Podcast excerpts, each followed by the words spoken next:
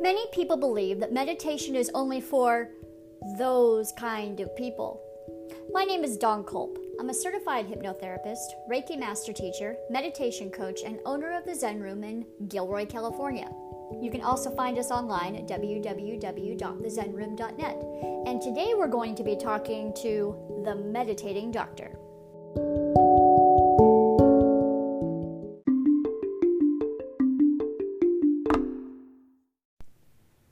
Everyone, and thanks for tuning in to another episode of The Zen Room. I am really, really excited today because I'm going to be joined by a guest. Um, I'm going to let her do all of her own introductions, but as you might have been able to tell from the top of the podcast, I do have a doctor on the call today, and her name is Sherry. Sherry, I am so excited to have you on this call today. Hi, Dawn. Happy to be here. I am so excited that we are able to connect. I know we had a little bit of a technical difficulty, but here we are, and all is well. I have been actually wanting to have you on my podcast for a very, very long time. So I'm glad that we were able to get our uh, calendars together and make this happen. Yes, I've been wanting to do this. So I'm excellent. excited. Excellent, excellent. Well, uh, let's go ahead and get started. So, the first thing that I want to kind of lay some foundation here for all of our listeners. Um, tell me a little bit about yourself, where you're from, what's your occupation. Although I did tip them off because the title is the meditating doctor. um, so I am an audiologist and I am a doctor of hearing and balance as it relates to the ear in terms of balance. Um, and I am from the heartland of America. I have moved 13 times though, so I always tell people I'm really from the mainland. Um, so, but I've had an experience of being able to really have a solid sampling of different cultures around the United States, which has allowed me to make decisions and understand the why behind the what behind many people. So when you say 13 different places, uh, break that down. How many different states? How many different states? Let me think. Um,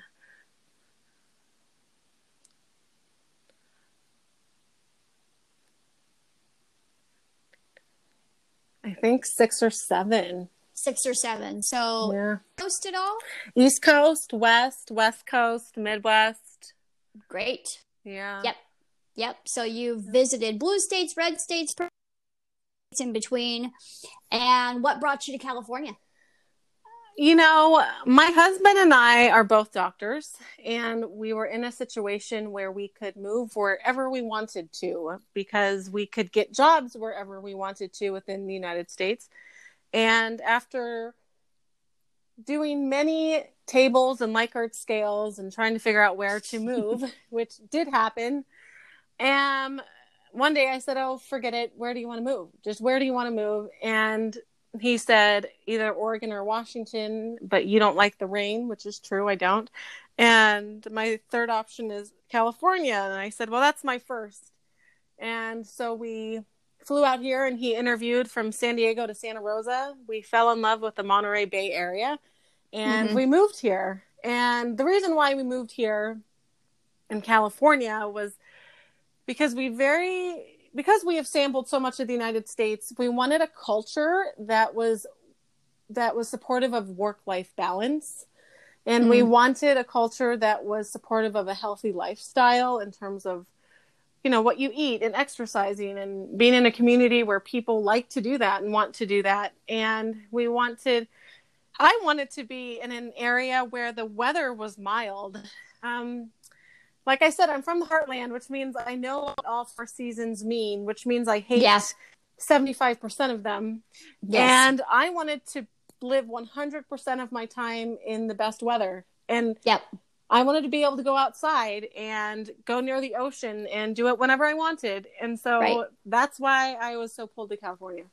Well, and you know what's what's interesting too is I remember um, you and I first met uh, at the yoga studio, and mm-hmm. yeah. um, I was actually teaching meditation at the yoga studio, and I think I had asked you at some point because I I kind of known we were chatting in the lobby, uh, you know, quite a bit, and I had asked you What do what you've been to six different states, lived in 13 different places. What do other people think about the word meditation everywhere else in the world? And I, I know that you can't speak for everybody, but you know, do they all think that we're granola and sunshine over here in California?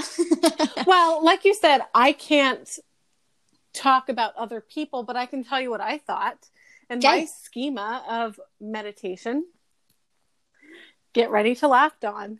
Um, I, I am being honest. I thought that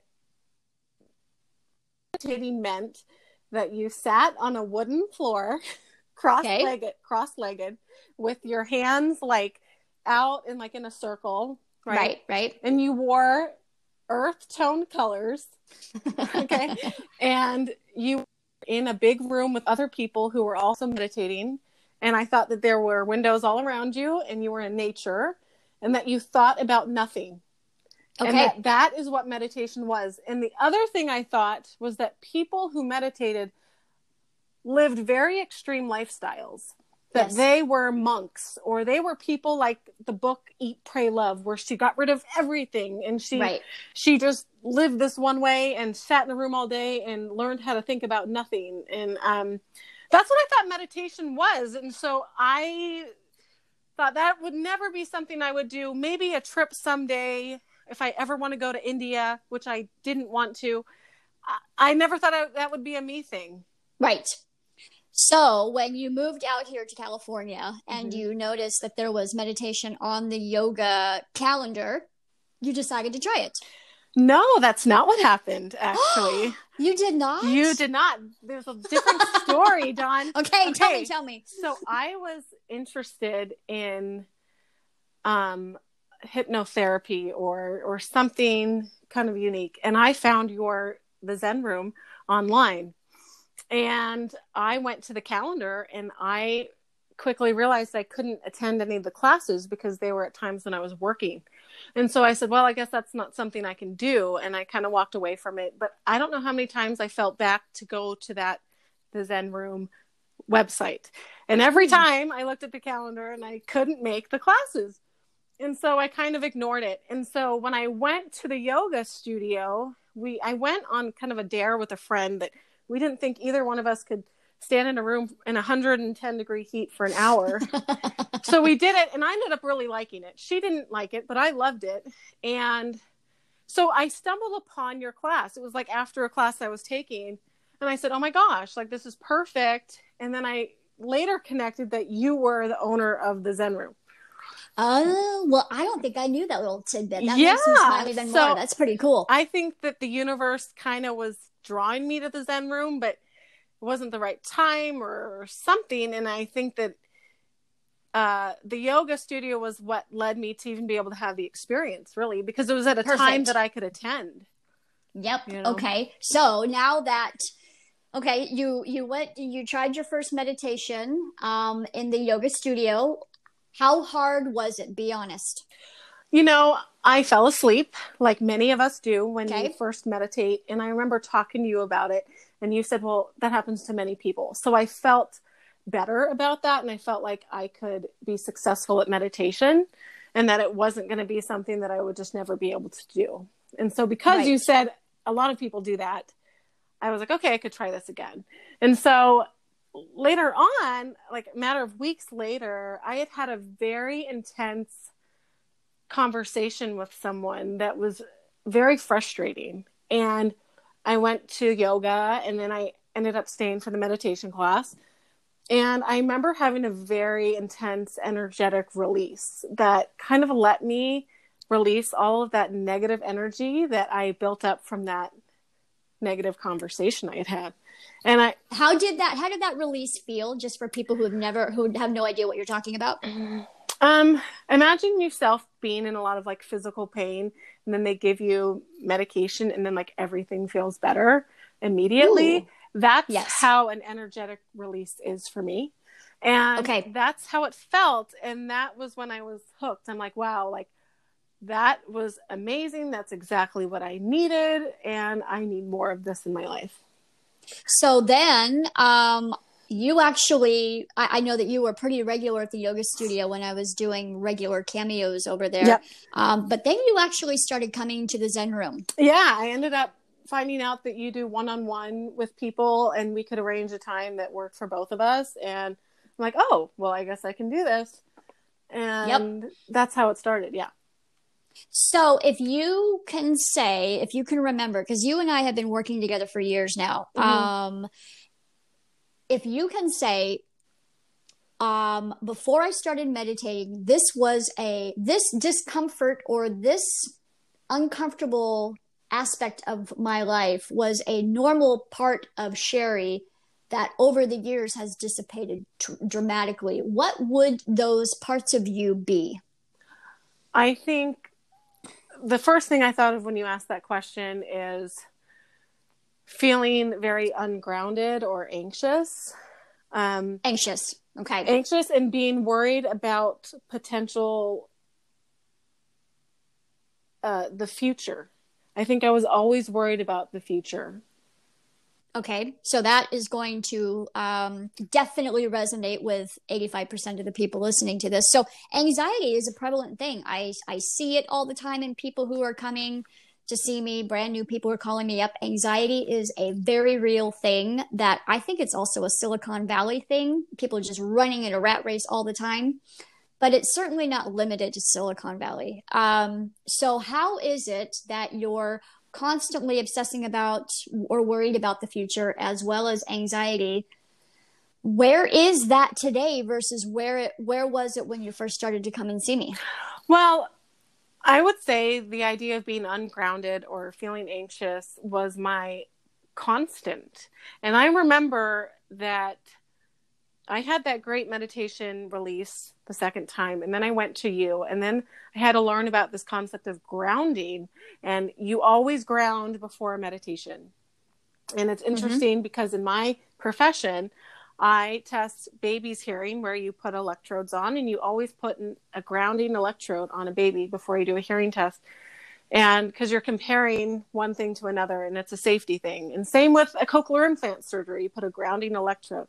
Um, and even when I do a, ba- a balance test, I have to sit in a chair that has materials that are grounding and they're not conductors of electricity. Because if I don't, the entire all the equipment will turn off and I can't do the right. test. So that's exactly how meditation works is you have to ground first and that was a very very hard thing for me to do that was the hardest thing for me to learn to do and to like to do because I was so right. used to being anxious and stressed out that I didn't know what grounding was. And it was so unfamiliar that I didn't like it. And so, yes. um, for me, I can recognize when I'm stressed out and anxious and I don't like that feeling. And so I want to go back to a space of being grounded. And I wouldn't be like that without meditation that what you just said and, and there's so many correlations between the work that you do and the week the work that i do it, it's it's almost uncanny so mm-hmm.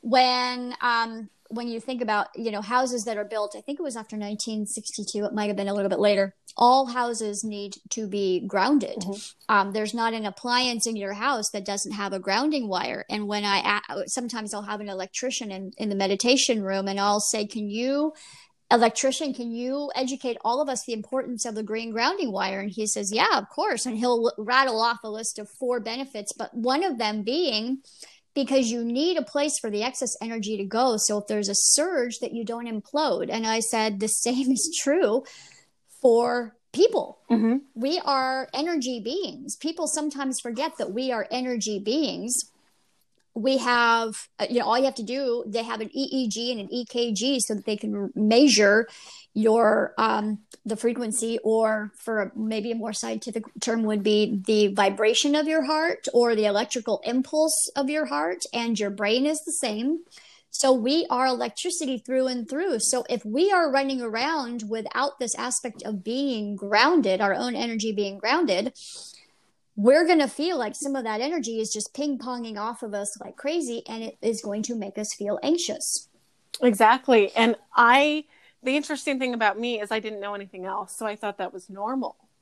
And when you have the difference of grounded versus being ungrounded, you realize how big of a difference it is.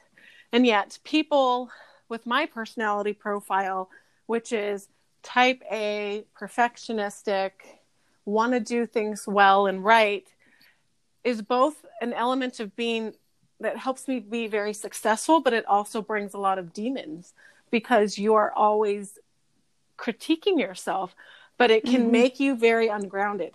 And I think that I'm actually more successful being grounded because I'm able to very clearly what see what I want to focus on, what I don't want to focus on, and I'm able to recognize right. when I'm doing too much when I need to slow down. And so you know, what I thought was driving me and helping me was actually hindering me.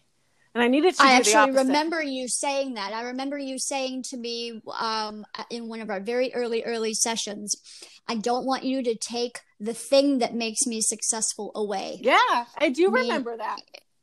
Yep, you were you were nervous that if I, you know, sent you into, you know, some kind of om meditation, you know, Buddha land, that all of a sudden you would just lay on the couch and not be motivated. And I'm like, no, no, no, no, no, no. I promise I won't do that to you. going to make you a sloth. I'm just going to give all of that excess energy a place to go so that the energy that you do have is much more focused right and much more yes well it's kind exactly. of like if you have a junk drawer and you have all this stuff and when you have a junk drawer that's totally unorganized, you can never find anything and you end up buying things over and that's over right. and over again. But if you take the time yep. to de-junk it, throw away the stuff you never use, put in an organizer that has slots and you have what you need, then you use those things more and you know what's in there and you don't buy things over and over again. And it's more yep. much more efficient. It's more efficient, but it's also it it is a tool for you instead of this massive nightmare. Yep. You know? Yep. nope, I totally, totally but I had to, completely get but it. this is a concept I had to learn over a long time because you think that me being anxious, me being worried is what makes me successful. And that's not what makes me successful. It was right. That is what deters me actually. But it's just yeah. you have the wrong vision of what is helping you and what's not. Well, and all you all you know is what you know. Right. Right. And I So if you've spent your first 35 whatever years being anxious and sort of being very clever in figuring out how to make that work for you, then all of a sudden someone shows you another way and you're like, "Wait, wait, wait, wait, wait, wait, wait. I don't know about this grounding stuff." Right. And then as far as the future thing, being worried about the future, that's clearly tied with things, you know, being anxious and being ungrounded, but I think at some point I realized like you can't really control the future. You can make decisions that you make and you can follow your intuition and you can live intentionally and you can try to plan for the future but you can't create it and you can't right. be worried about something that you have no control over well I, I i and i hear you say the word intuition that's one of my very favorite, favorite, favorite words ever yes.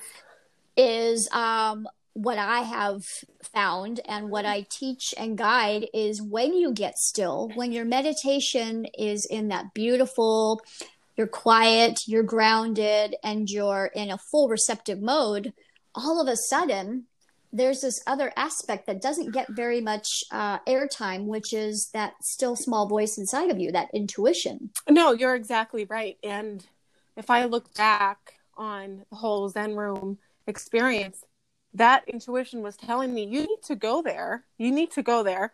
And I was interested enough to go to the website, but right. it just didn't work out. But I was interested enough, and that was that little prompting. But like you said, as you get to know your intuition and as you work with your intuition, and as you rely on your intuition and learn the language of your intuition, it gets much stronger. And I equate it to comparing a beginner piano player versus a concert pianist. What they can do, what songs they can play, where they can play is very different. And it's like that with your intuition. And, One million percent. You know, and you can turn up the volume on it or turn it down. Yep. And I yep. still have times when I'm closer to my intuition and when I'm not. Yeah. Well, all it takes is, you know, a little something to rock your boat. Next thing you know, here comes your inner critic. But it's it's like with anything. The more you practice, the better it gets. And yeah. even now, when I find myself not sitting straight center in my intuitive self, when I start to veer off a little bit, it's for a shorter period of time. I catch it quicker. And what are you going to do? It's not a big deal. Oh, that was so my inner child speaking there. Or, oh, that was such my egos talking there. And it gets clearer and clearer all the time. And that's where, you know, we just need to give ourselves a break and say, but we're doing, you know, we're doing the time. We're, we're meditating regularly and it's important enough to put in the practice or put in the hours to meditate. Right. And I think the other thing that I had assimilate of my schema is that meditation always takes an hour, or meditation always takes a half an hour. And I learned very quickly that meditation can take two minutes yes. or 30 seconds.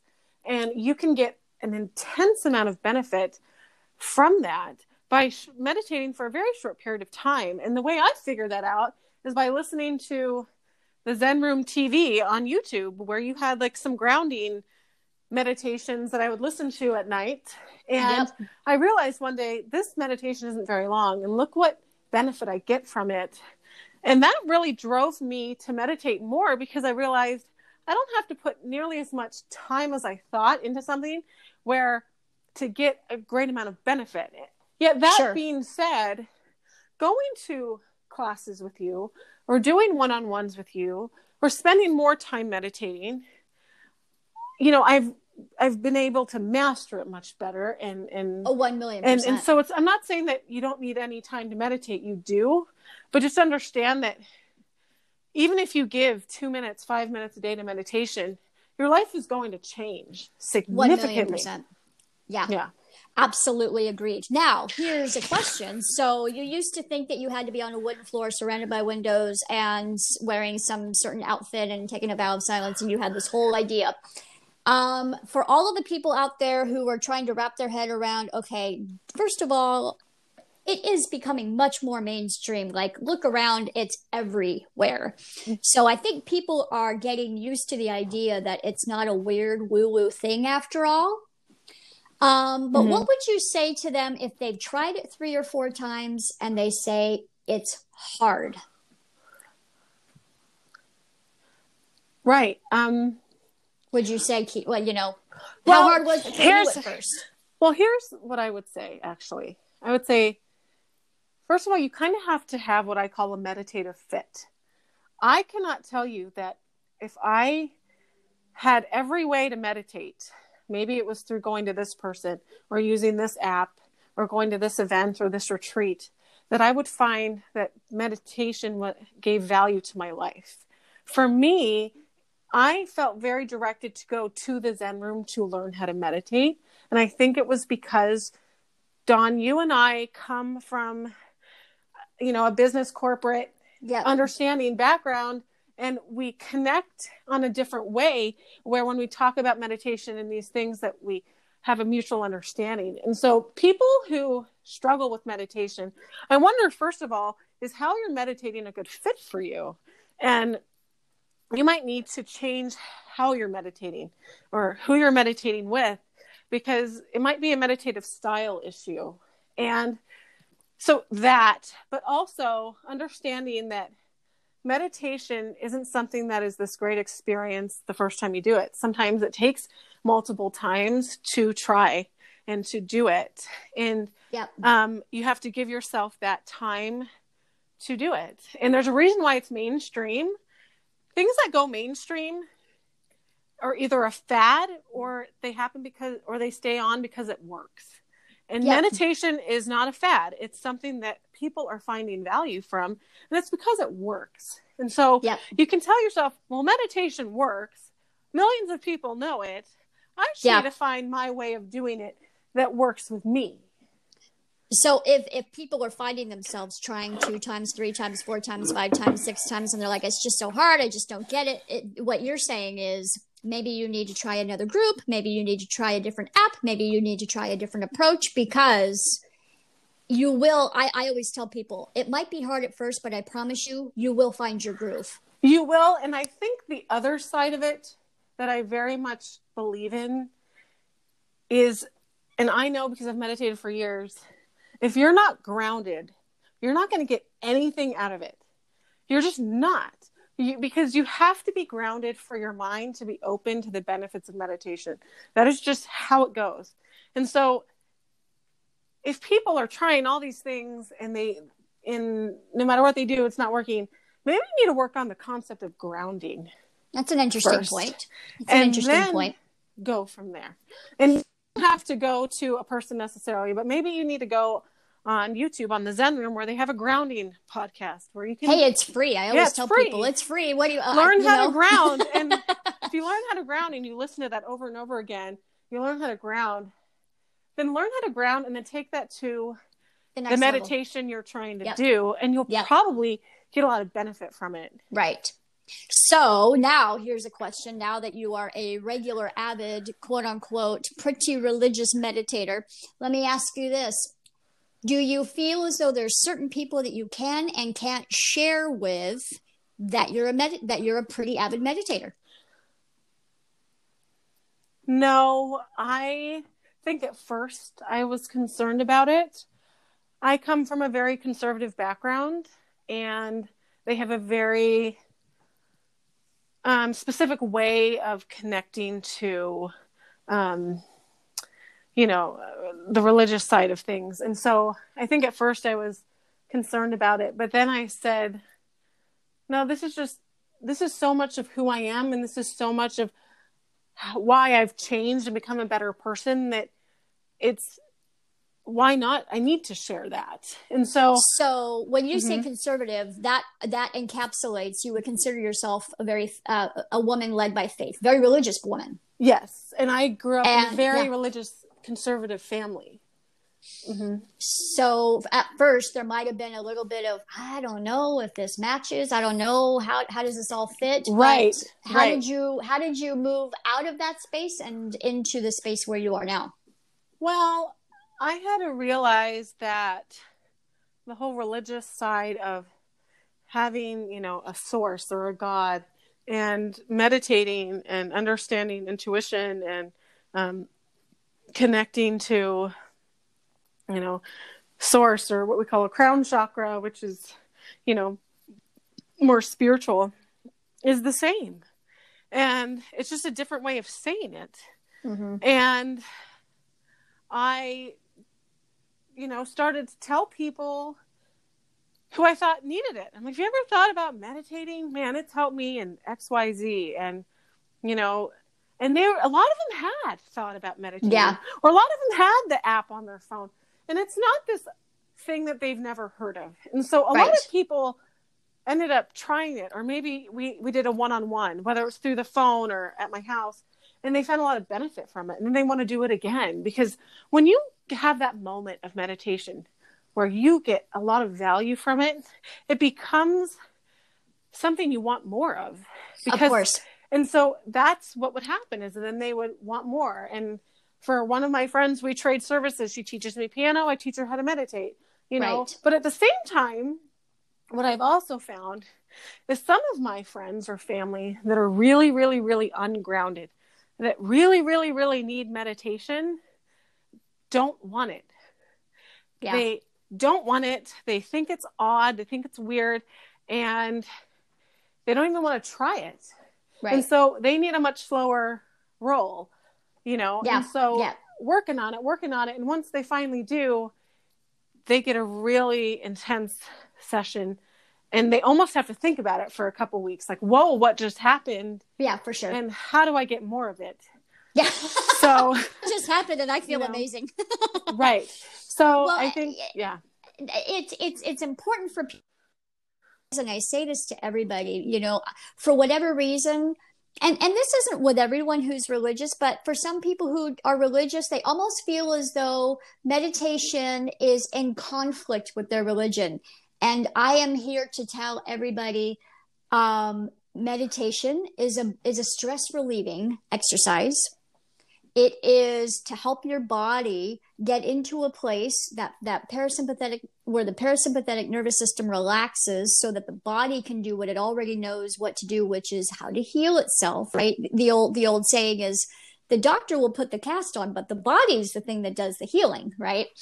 So if if we can say i i promise everybody i am not here to pit this against religion. And what happens is everybody who is religious and i've got i've got i've got catholics i've got christians i've got church of latter day saints i mean i have got a, a wide range of religious people who are clients of mine and they all say the same thing. They say dawn if there was any nervousness that i had about this conflicting with my religion the opposite is true. It has actually really enhanced my faith. And i say that's perfect right would and you would you say that that was your experience? Absolutely and the other thing that i would say um and i quote my husband on this i finally got him to go to the zen room for a like group session and he had an experience there where afterwards he said you know i don't know what happened but i just know it did happen and what I'm humble enough to say is that God is the master scientist, and us as humans are just figuring out what He's doing. And trying so, to figure out the formula, trying to yeah. and so, and so, what our schema is of religion, or what God is, is is yes, it is inspired, but it sometimes can be within the confines of a human understanding. And if we understand there's more to it, and that we are learning beings that that it, it it has a much wider breadth and it has even a different way of thinking of things and the other thing that i would say that's different between the concept of religion versus meditating is i think that at least in my religion it's like you say a prayer and you might get an answer you might not you know yes or no yep. trying to figure out what god is telling you and with with uh, meditation what you encouraged on which is so important is to have a relationship with your intuition and learn how to communicate with your intuition. And i tell you when i talk to my religion my intuition i always get an answer. Yeah. And i always get a clear communication and there's no confusion there's no frustration. And that's where i think that some of the elements that you teach with meditation can really help us religious folks connect with God more. Well, I always say praying is talking and meditating is listening. You're exactly right. So yeah. we can we can, you know, people will say, "Hey, I've got a prayer, I've got a prayer, I've got a prayer." But the prayer is the talking. And I say, "Okay, but where's the quiet space to sit and listen for the answer?" And they're like, "Oh, we don't do that part." I said, "Could you imagine being on a phone call where you were the only one talking?" Exactly. And I remember before I got into meditation, I was really trying to figure out to move to. And it wasn't that I just knew, well, I want weather and I want healthy people and I want work life balance. That isn't really the first experience I had, is that I went to our religious temple and prayed and I had to learn, but, and I got nothing. Okay, mm-hmm. I got nothing. And it was because I had the impression of you have to learn how I communicate with you and how I answer your prayers. And so I had to go on a journey of figuring out how I was communicated to and one of them was through a visual sense. And so I went back to that temple and said a prayer, and I saw a bunch of wine grapes.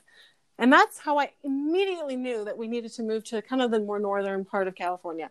Oh, you gotcha, know? the wine country area. The wine country area. And so I think it's kind of the same with meditation. Like, learn how your intuition communicates with you. So, like you said, John, not only can you speak, but you can listen. Yep. In fact, in fact, what kind of conversation are you having?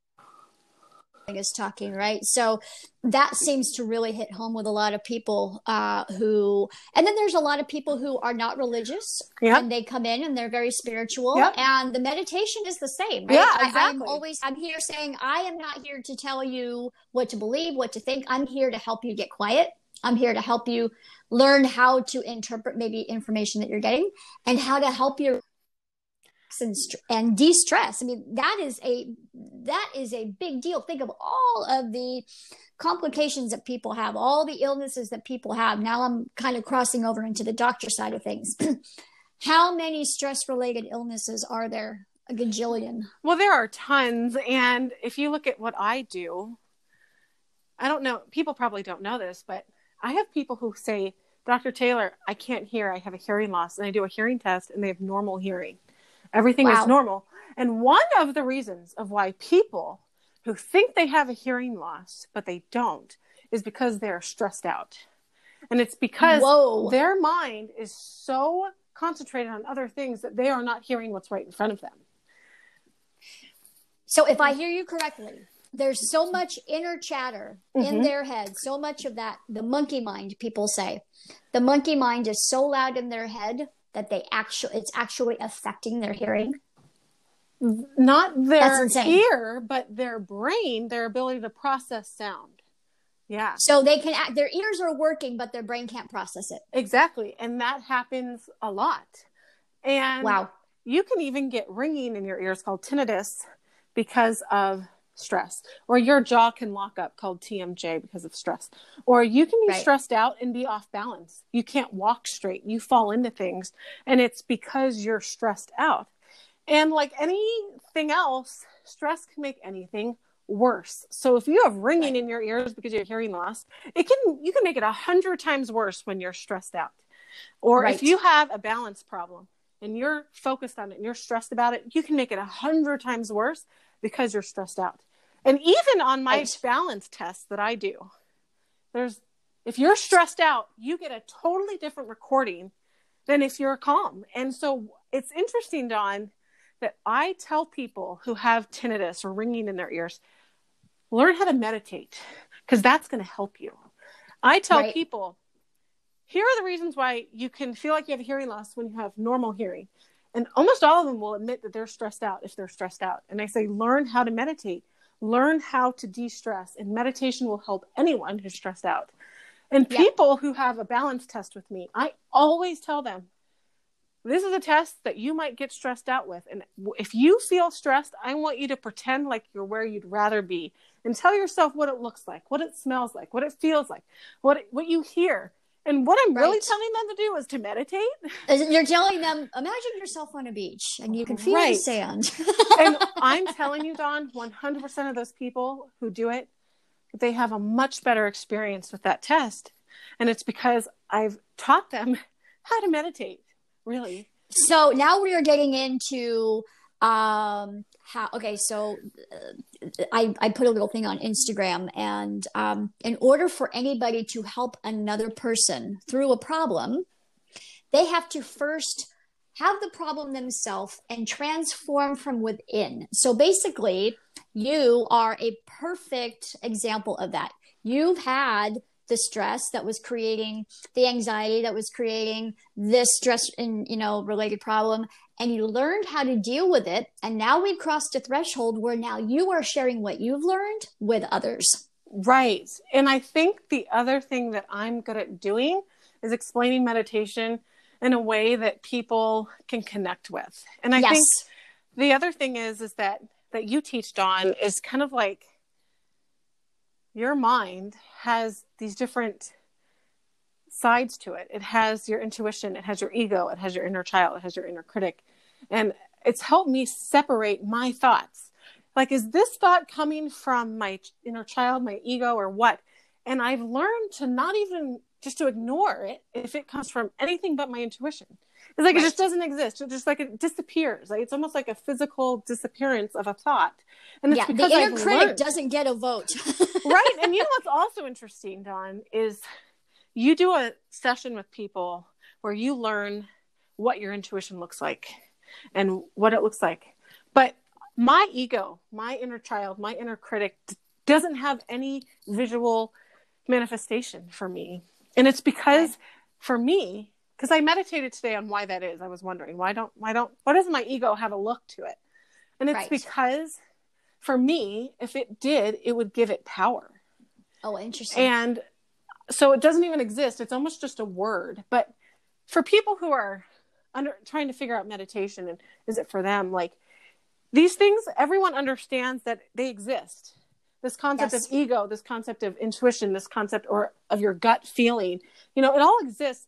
Just meditation helps you separate it and kind of figure out what's going on in your mind and then it helps you utilize the resources that you should be utilizing instead of listening to things you shouldn't well, and you know what's interesting? So the the the the course that you're referring to, just for all the people who are listening, is called "I Teach a Tapping Into Your Intuition" class.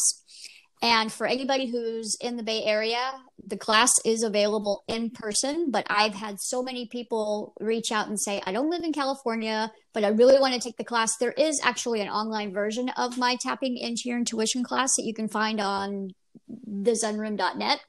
And it really helps you to understand okay, we all have an inner child. It's the one that sometimes is a little bit fearful, or maybe it's the one that wants to play too much. Uh, we all have an inner critic that tells us our ears are too big, our our thighs are too big, our hair's too thin, or whatever. And then we all have an ego, and the ego is dying to survive. Like it is, it will do anything to be right. It will be anything to say, I told you so, and it will do anything to survive.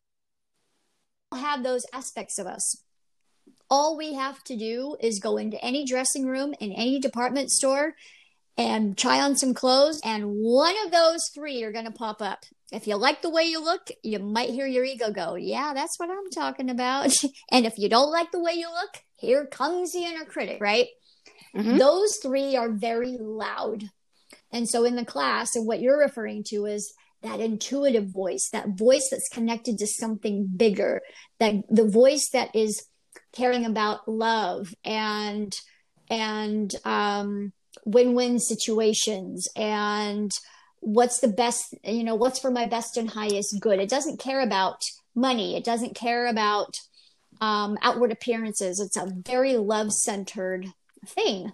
And so many of us in certain cultures we we learn to rely on our ego or our inner child or our inner critic to survive that when you start to learn that there's a whole other aspect of you that is connected to something bigger than you, the answers are so clear and the answers are much healthier.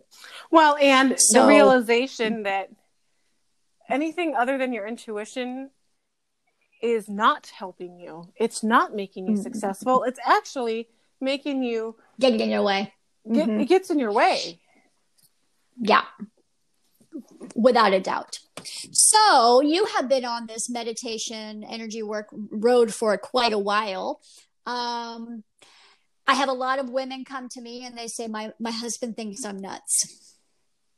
What would you say to a woman who is starting to really find value in this, but her husband thinks she's nuts? Keep doing it and not okay. in a way where you tell your husband, look about this, you know, like I love meditation and you should do it too. That doesn't work. The way to get people to meditate is for them to see a change in you. And yes. that's how I got that's why my husband came. Not because right. I tried to get him to go, although I did try. I changed. I changed yeah. and he saw a positive change in me and he started to tell his patients to go meditate at the Zen room. and he told all these people for years, meditate in some, you need to, you need to meditate, and you need to meditate, and you need to meditate. And, you know, gave people your card. And eventually I got him to go and he had a great experience. But then, I don't know, nothing happened. And then he kept telling me all these people meditation. And I, of course, would tell my husband how my meditative classes went. This is what we did. I had a cool meditation. This is what happened. You know, so he knew the experiences. He saw me change. And then one day we were at dinner and we were talking about, I don't know what, probably that he told people to meditate at the Zen room. And he just had this moment where he stops and he goes, Wait, I tell all these people to meditate, but I don't meditate. Right. Why don't I do? I need to do that. Here, let's contact Dawn and let's set up a meditation. And like right then and there, we were in the middle of a restaurant. I got out my phone and I texted you right away. You're like, I am not letting this opportunity pass me by. Exactly. And so for me, though, it had nothing to do with trying to force something on him. It had to do with me changing and him seeing the change and wanting that change. You know what? And in all honesty, I always say people are watching us all the time, whether we realize it or not they're watching you if you're having a bad day and how you handle having a bad day and they're watching you if you have bad day and how you handle a bad day if you're handling it well versus if you handle it poorly. We are being watched constantly. So if somebody is used to seeing somebody one way and then all of a sudden they see a transformation start to happen they're just not maybe as quick to judge or they're not as anxious as they used to be or they're sleeping like a log or all of a sudden they're looking at things from a whole different perspective they will see a change. And i say you are influencing people through through how you are transitioning. And well, that is louder than you can possibly imagine. Well it's louder than words. You know actions speak louder than words. And that's exactly how I got my husband to start to meditate. Yes, and now he's a regular, which is, is, great. You know, you know, it it it it provides more, you know, clarity for him, and it helps de-stress him. I mean, you can't be an emergency room doctor and not have that backup on you. That is an intense amount of stress. Well, and the thing is, though, thousands of these emergency room physicians don't meditate. And so Ian, my husband, is able to be an influencer for them. Great. I like it. If somebody were listening to this and said, All right, Sherry, so you can tell me that you've definitely helped your anxiety, it has definitely impacted your ability to start to visualize your future differently, you're calmer, um, it hasn't interfered with your religion, and it's definitely helping you with your patience because now you can, you know, help them through stressful tests. Because I, I, tell you, who who wants to go to the doctor and be stressed out and have all these stressful tests done? It's it's it's a burden. So the fact that you can actually make your patient's experience more pleasant is huge. Exactly. I mean, yeah, it's huge. So um, we've covered uh, quite a few little different areas. What would you say in your heart of hearts, if somebody would have told you 10 years ago that meditation was going to get you from point A to point B, that you wouldn't have believed them, what is the biggest shift that you've had as a result of meditation energy, the whole nine yards? Okay, I would say two things. I don't think I can pick one. Um, number one is being more grounded and therefore having much more more clarity and and having a clear direction of where I want my life to go. Yep. And number 2 is hands down being able to connect to those who have passed on. Got it. Absolutely. So, yeah.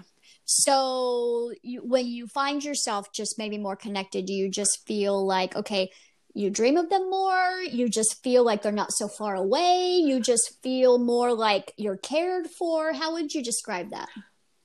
Well for me i feel like they're not so far away and i feel like i that they i can like listen to them. Like they have messages for me to to listen to Okay. Yeah. Now, for anybody listening, and at this point now, they're they might they're, you might have just gotten your first eye roll. Don't worry, yep. I'm on my one million. I, I'm on my one millionth eye roll. You'll survive. Um, how does that show up for you? I mean, do you just feel like okay, um, I I miss my mom and she's been gone for a while, and I just very clearly feel that she's trying to guide me in this direction? Is it that sort of thing? You know, okay, so I think for me, one thing I would preface is that everyone's going to experience things differently, and that's something you talk about in meditation all the time.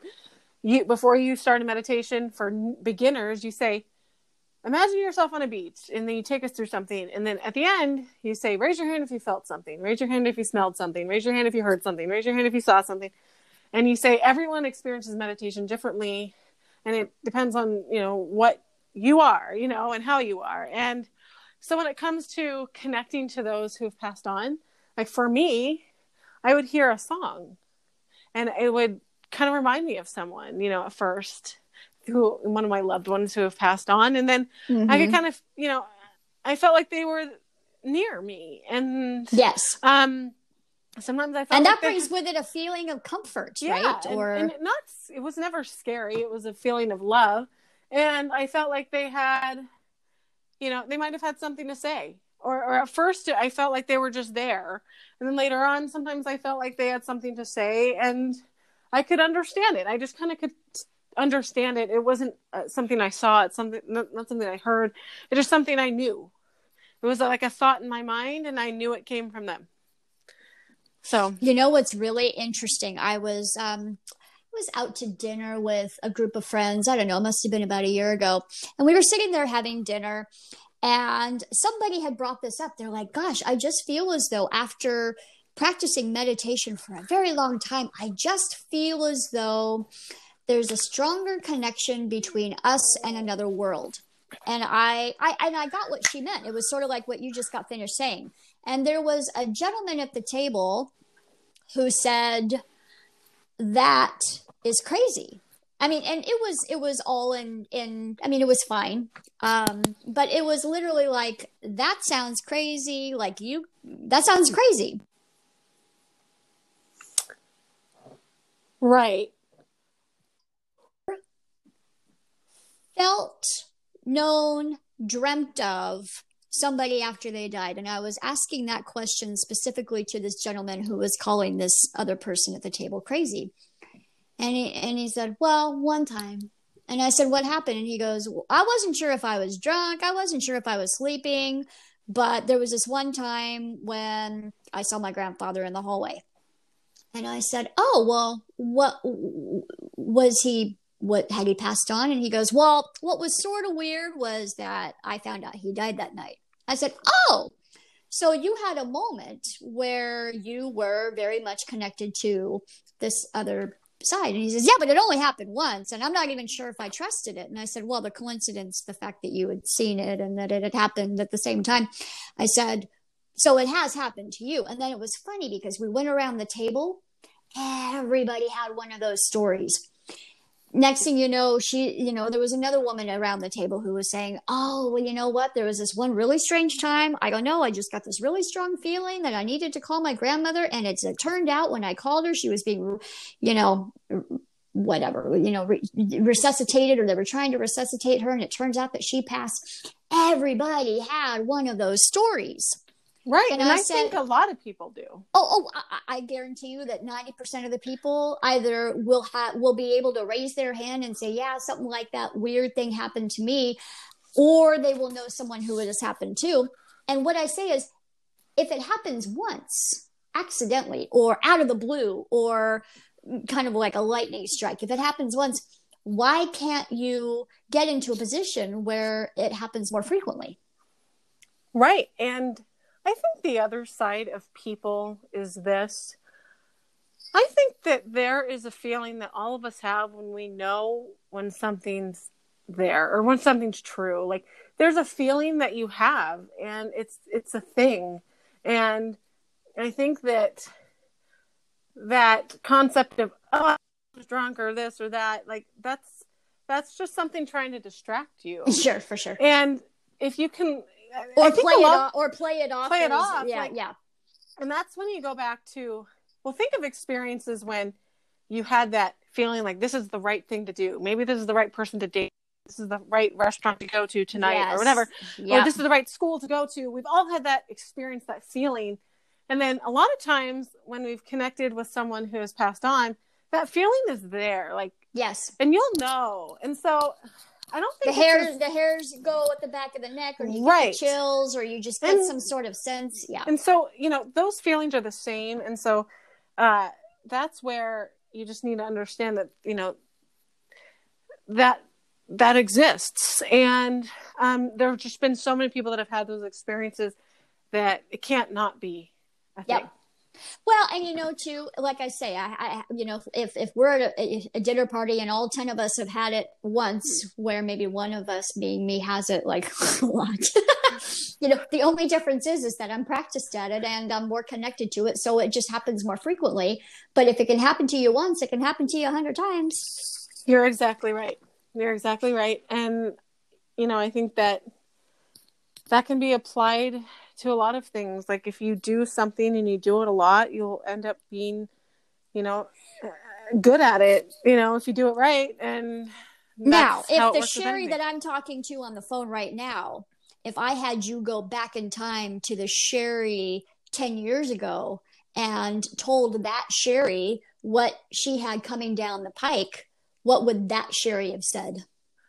You know, I, coming from a religious background, I know my father had had a couple experiences mm. with people who had passed on. But I thought he was special. He was like, You're just a lucky one. You're just someone who, you're just one of the lucky ones. You know, Got some it. people are athletic, some people are naturally skinny, naturally gifted. You're just a lucky one. And so I would have thought 10 years ago, that's just not me. It wasn't the gift that I was given. I was given other gifts, and that's not my gift. And what I learned is that everyone has that ability.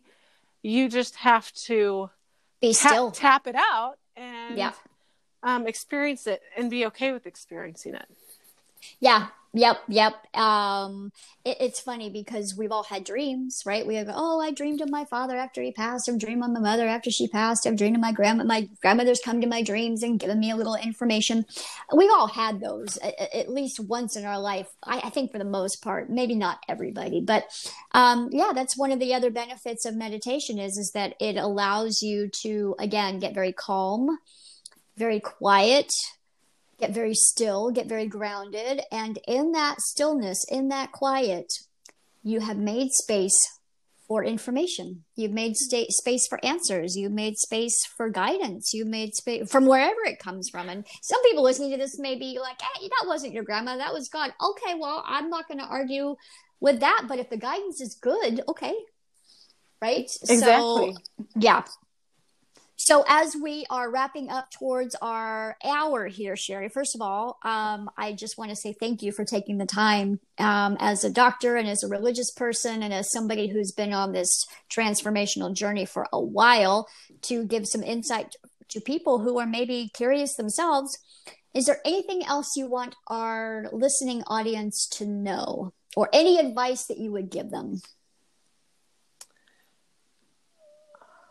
Um, you know, for me, I've done a lot of things. I'm one of those people who likes to try things, and I have a lot of hobbies, and I can do a lot of things. And you know, I can quilt, and I can cook, and I can, I can, you know, do yoga, mm-hmm, and learning mm-hmm. Pilates, and learning the piano, and I'm a violinist, and all these things because I'm very interested in things, and I always want to learn things and how things work and why things work.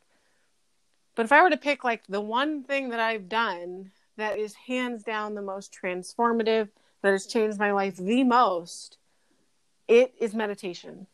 100% cool. by a long shot. And so if you're looking for a change in your life or, you know, that needs to be a positive change, you need to learn how to meditate.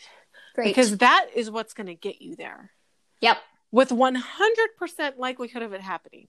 Yep. There's a 100% chance that it will get you there. Well, and you know what? At the very least, if all you get is a more stress free life, I think that is a great place to start too. I think sometimes when you when when people have great ideas of this, I'm going to meditate every day and everything is going to um, be worked out, and I'm going to have it all figured out by August. And they have expectations on where they're supposed to be um, then that, then that can be a pretty tall order and then the expectation thing gets in the way. But if you can say just kind of like what you were saying before if you can just say i don't exactly know what it's all supposed to look like but i know i need to, my life needs to improve i agree with you 1 million percent sherry that meditation is going to assist you leaps and bounds. Yeah. And it's an, it's a process. I've been doing this for years. Dawn you've been doing this way longer than i have and it, it is a process it's something i've had to learn it's something i've had time to but it's it's changed my life in a way that i never expected i mean Yay. i thought i was going into a place where we were going to pretend like we were buddhist monks and you know learn how to to think about nothing you know and yes. what i got was a very very different thing was learning how my mind works and how to approach life and how to deal it. with situations and it was quite different. Well, I will tell you this. Um, thank you for trusting me. Thank you for going on the ride and allowing me to have a front row seat to your transformation. It has been a joy to watch. Well, and thank you for taking the leap to open the business to do it. Ooh, that was a big leap. you, you had a big leap, and because you did that, you've opened the door to change hundreds and hundreds of lives that are going on to change hundreds and hundreds of lives. You want to talk about scary? That was scary, but intuitively, as I was as I was definitely swimming from one shore to another, and I was halfway over the lake, and I'm like, "Am I sure I'm doing the right thing?" And intuitively, I'm like, "I just have to keep going." And I did it, and I, it was it was a big shift in my life and uh, there's no way that I would go back now. I just I'm I'm I'm so beyond excited. Um, and thank you for reminding me why I do what I do. Yep. So, um, thank your uh, your husband Ian for letting me bar you on this beautiful Thursday night, and thank you for your candidness. I know that that um, you're a very honest person, and our listening audience appreciates it. And uh, yeah, thank you very much for your time. Thank you. Have a good evening. Thanks. And uh, for all of you out there who are listening, thank you for all tuning in. I appreciate, as always, um, your support. And if you have any questions about future podcasts or any ideas for future podcasts, you know where to find me. But for now, may the force be with you. Thanks for tuning in, and we'll catch you next time.